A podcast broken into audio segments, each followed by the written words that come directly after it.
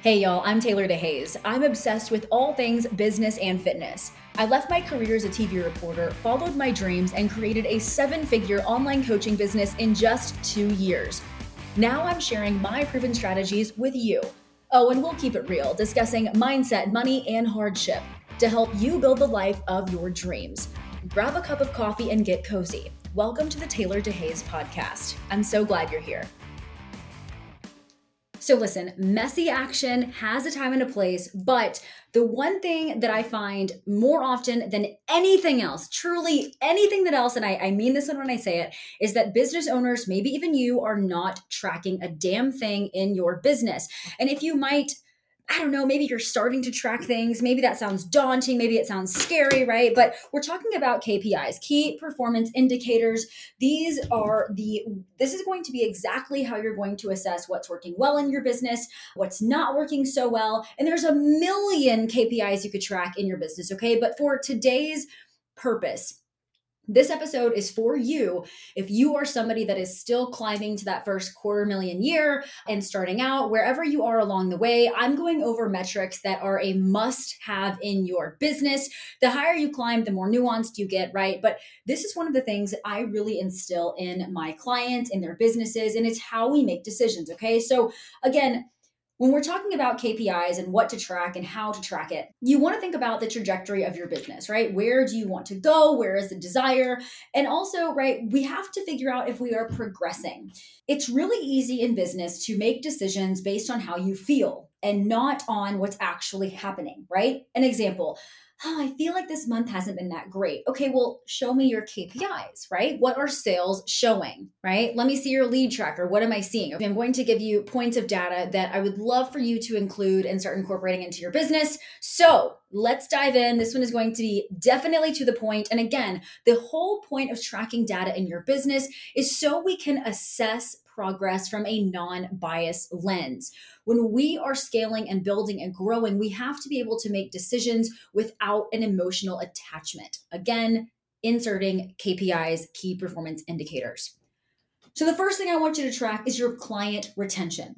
The average client retention for an online fitness coach is about nine months. So here's where I get to ask you, what is yours? Okay. There's a million ways, a million ways you could track this. It could be a spreadsheet or whatever. You're gonna, you're gonna hear me probably on Instagram or wherever talk about using the tool Asana quite a bit. Asana is one of my favorite project management tools. My team and I use that. It's a great way for me to assign tasks to my team, even to myself, due dates, recurring due dates, things like that. But it's also great to post various metrics and to use for client knowledge and data. So, not necessarily retention, but when you're tracking retention, if you notice that retention is lacking, right? Like maybe you're like, well, Taylor, I don't really have people that stay much longer than three months. I don't have people that stay much longer than six months, right? And I don't even know how you have your business set up. Okay. But typically, what I recommend is having at least a three month commitment and then it rolling month to month after that. I do know some coaches that like to have a certain month retention and then a re sign after that. But again, there's no right way to do that.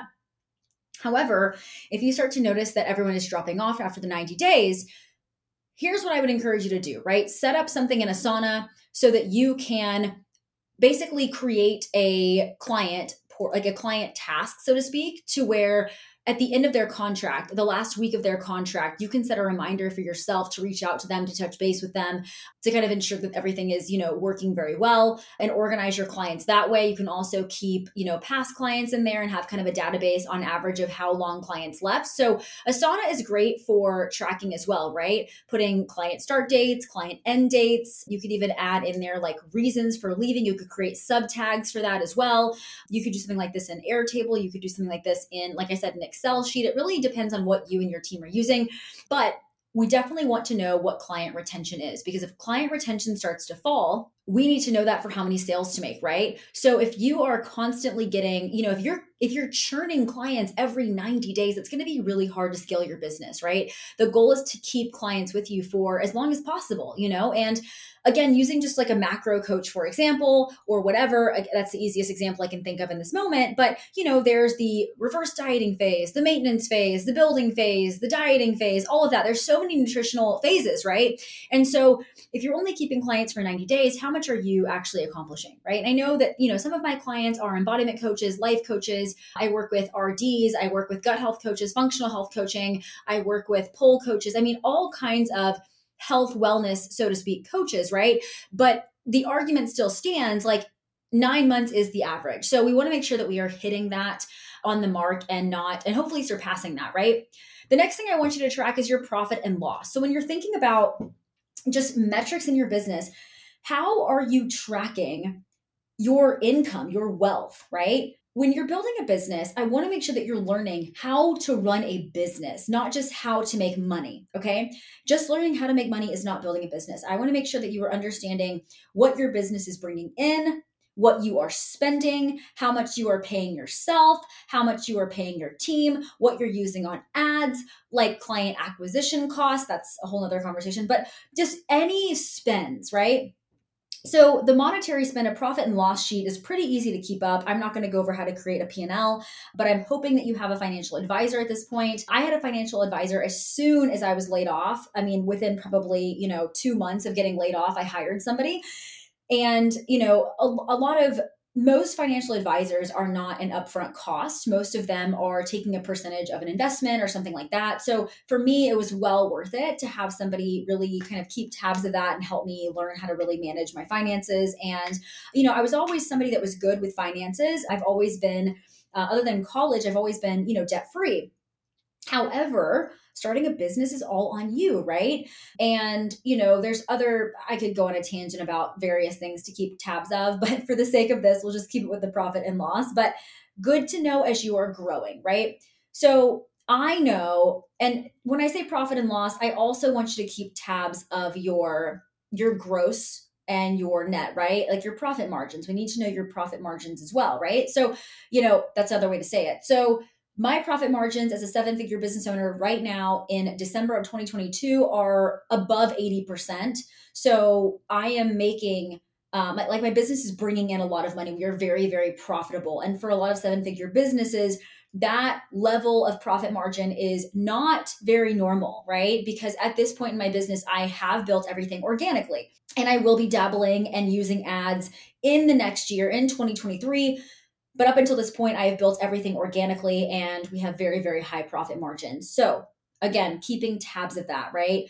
We want more capital to spend, right? And I knew that I had a very scalable sales mechanism. I had a very scalable organic process, in which case I kept scaling that. I trained my team to use that. And we keep sales coming in, right? Next thing I want you to keep tabs of is your recurring revenue the amount of coaches when i ask them how much money had, did you make this month? How much income did you bring in? contracted collected i get a lot of question marks or hold on let me calculate that no, no, no, no, no. Like, we should not say, hold on, let me figure out how much my business made this month. Like, that is a red flag for yourself. And it's an area of growth, right? You should bare minimum know what you're bringing in every single month, as well as the collected versus contracted. So, when I say contracted, that is when you get somebody who signs on for, you know, a six month contract and they're paying uh, a monthly a monthly payment each month right?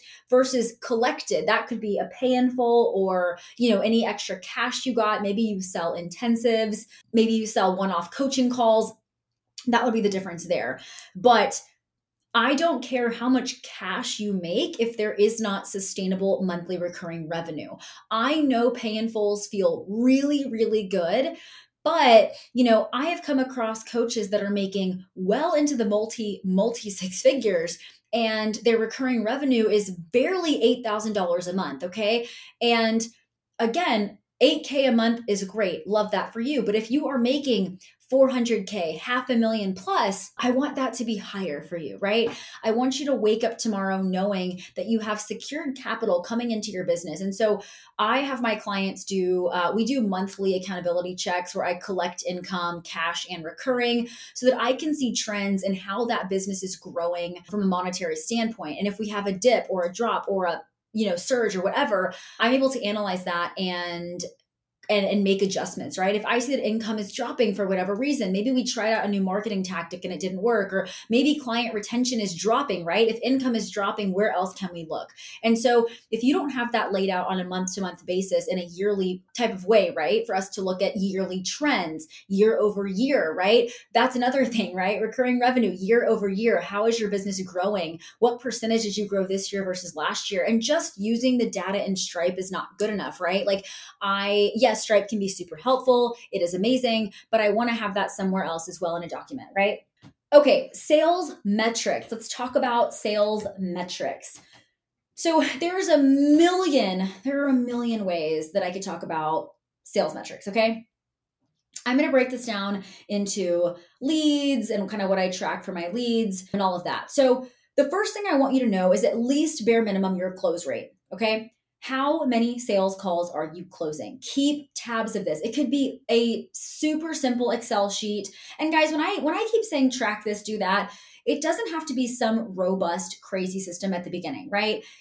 by the time if you're especially if you're a solopreneur okay if you are doing this on your own then have just a spreadsheet where you add data to if you are somebody that has a va or an obm please have them help you with tracking metrics and if your va or obm is not well versed in this literally shoot me a message. I am happy to say, try this, use this system. That is what I'm here for. And I can probably give you a really, a really simple answer to make your life so much easier. But if we're thinking about close rate, right? Just if you had 10 sales calls, 10 sales calls in the month of whatever and closed eight, okay, great. What about 20 calls in three months and you closed, you know, 12. I don't know. Just you want to keep tabs of it over time. Okay. Some months might be better than others. We just want to keep tabs of that, not only on that metric, but if they said no, why? And did we close them later? So let's talk about your lead tracker. Okay. This is going to be so, so, so critical. And I've talked about this in other episodes, but I'm going to go over it again because maybe you haven't listened to one of my DM podcasts. So let's kind of go over it. And if you do have questions on DM strategy, I have about three podcasts on that. In and of itself, you can go dive into. But I use Airtable because Zapier is super easy to integrate and my team loves it. I love it. It's very robust. It's just super easy and I like it, right? So, Airtable, you're going to have I'm going to pull mine up so I remember every single thing so I don't miss anything because I have quite a bit on my lead tracker. Okay. So I wish you could see what I'm showing you, but that's okay. So what you're going to have is their full name, their username. You're going to have if they if you've confirmed contact. So what that means is I will create you don't have to track this if you don't want to. I'm okay, you're going to find that I track a lot of stuff, okay? So confirm contact. This means that somebody has messaged me back. Now, if you have a team, it's going to be a lot easier to keep tabs of this, right? Keep in mind, I do have a sales team, okay? But I will make sure to specify what needs to be tracked regardless. The the contacted one, the purpose of that is if you are maybe sourcing on your own and half of the people respond to you, I would add the half that responded to you on your lead tracker and say confirm contact. And confirm contact is not just a double tap, but if you're like Taylor, it is too much to add every single lead or every single person I I reach out to on a lead tracker, then that's fine. Only add the ones that respond to you. That's fine too. That's what I used to do. You're going to want to have the initial contact date okay? The initial contact date so that we know when they actually entered your funnel, as well as the last contact date. This one might be a little tedious to keep tabs of, but if you are if you are resparking leads as you should be multiple times a week, right? In addition to your nurturing process, then you may see somebody like, "Wow, I didn't chat with them after who knows how long." So, just want to make sure we're doing that. And you want to put closed sales as well if like the closed date as well as what what's their prospect, right? What is it FCA? Is it six figure? Like those are my my offers, right? But like what are they a lead for? Are they a lead for a group program for you or a private for you, right? What is the lead status? Hot, warm, or cold, closed, call booked, all of those.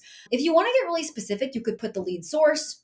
I do have a sales objection spot as well. I've got notes on there just so I can keep tabs, gender, and all of that, right? So I know that's a lot for leads, but it's it's really really helpful when you are looking at your lead process as a whole and you can say, "Okay, I brought this many leads in this week.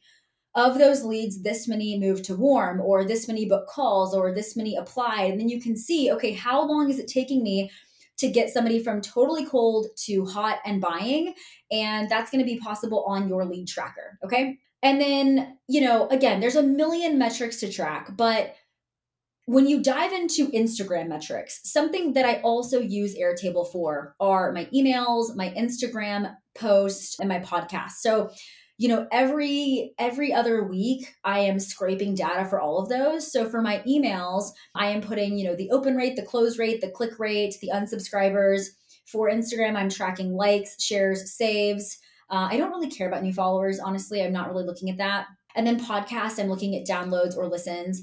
That way you can see what episodes really popped off, what was really helpful for somebody to listen to. You know, there's a million things to track, right? But again, what I find more often than not is that a lot of coaches do not know how to make decisions because things are not going, I don't know, whether they didn't land a sale, whether you are thinking something should go this way versus that way. It is so easy when I'm working with my clients when somebody tells me, you know, hey, this didn't happen for Black Friday. I'm not sure why I didn't land this many sales. I can say, let me see your lead tracker, right? How many warm leads did you have?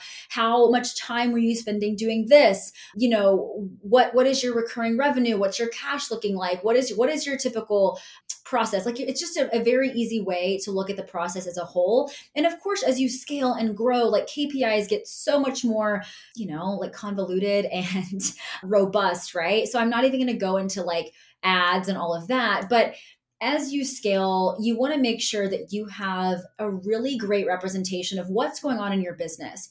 And other things to track are efficiency, right? Kind of like bonus things to track efficiency. How long does it take you to write a week of captions? Because if it takes you, you know, four hours, right, to write a week of captions, that's really slow and that's a weak point right? Or how long does it take for you to create, I don't know, your Canva graphics for a week? And if it's taking you all day, right? That way, this gives you data to give off to somebody when you hire them. Like, hey, this is how many hours I'm spending a week on this. Obviously, that person would probably probably be substantially faster. But you know, how long does it take you to get an email sequence written? All these things are very, very helpful to know.